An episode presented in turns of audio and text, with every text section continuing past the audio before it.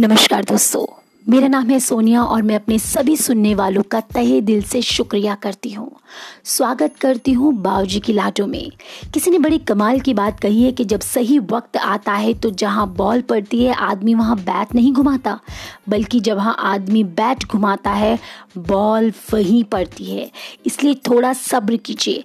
देखना एक दिन आपकी ज़िंदगी की बॉल भी सही ठिकाने पर पड़ेगी। सुनाती हूँ कहानी आज आपको एक लेखक की, जिन्होंने अपनी पूरी लाइफ में एक्सपीरियंसेस किए थे। वो इसी बात से जाने जाते थे। वो ह्यूमन बिहेवियर को और अच्छे से समझना चाहते थे। वो जानना चाहते थे कि इंसान किन परिस्थितियों में जीत हासिल करता है। उसका जीतने का फॉर्मूला क्या है? वो कैसे बिहेव करता है? इस पर उनकी सारी रिसर्च थी। ये कॉलेज में एक प्रोफेसर भी थे। वो एक दिन अपनी क्लास में गए। सभी स्टूडेंट्स को एक एक जूस का पैकेट दिया छोटे वाला और बोला कि ये जूस आप सभी का है। आप इसको पी सकते हैं, लेकिन अभी नहीं पीना, आपको आपको दस मिनट के बाद पीना है। ये बोलकर के प्रोफेसर साहब क्लास से बाहर चले गए और दस मिनट कंप्लीट होने का इंतज़ार करने लगे। अंदर जो स्टूडेंट्स थे, उनके सामने एक चैलेंज था। तप तपाती गर्मी में सामने ठंडा ठंडा जूस रखा है उनकी आँखों के सामने। लेकिन उन्हें अभी पीना नहीं है, उन्हें दस मिनट के बाद पीना है।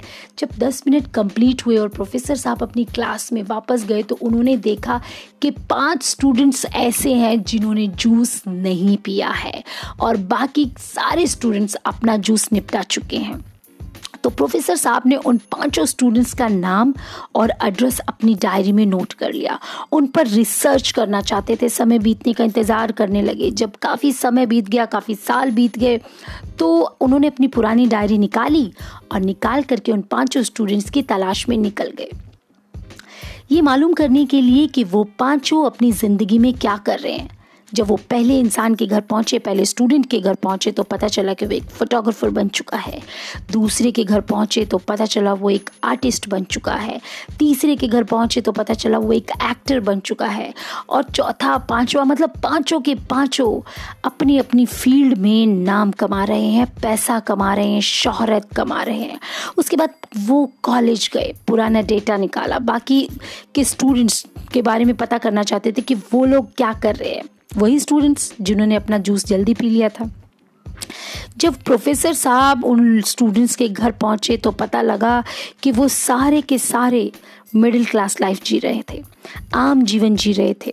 ये जो प्रोफेसर थे, इन्होंने अपने छोटे से एग्ज़ाम्पल से ये बताया है कि जो इंसान ज़िंदगी में सिर्फ़ दस मिनट भी धैर्य नहीं रख सकता ना, वो ज़िंदगी में कुछ भी नहीं कर सकता।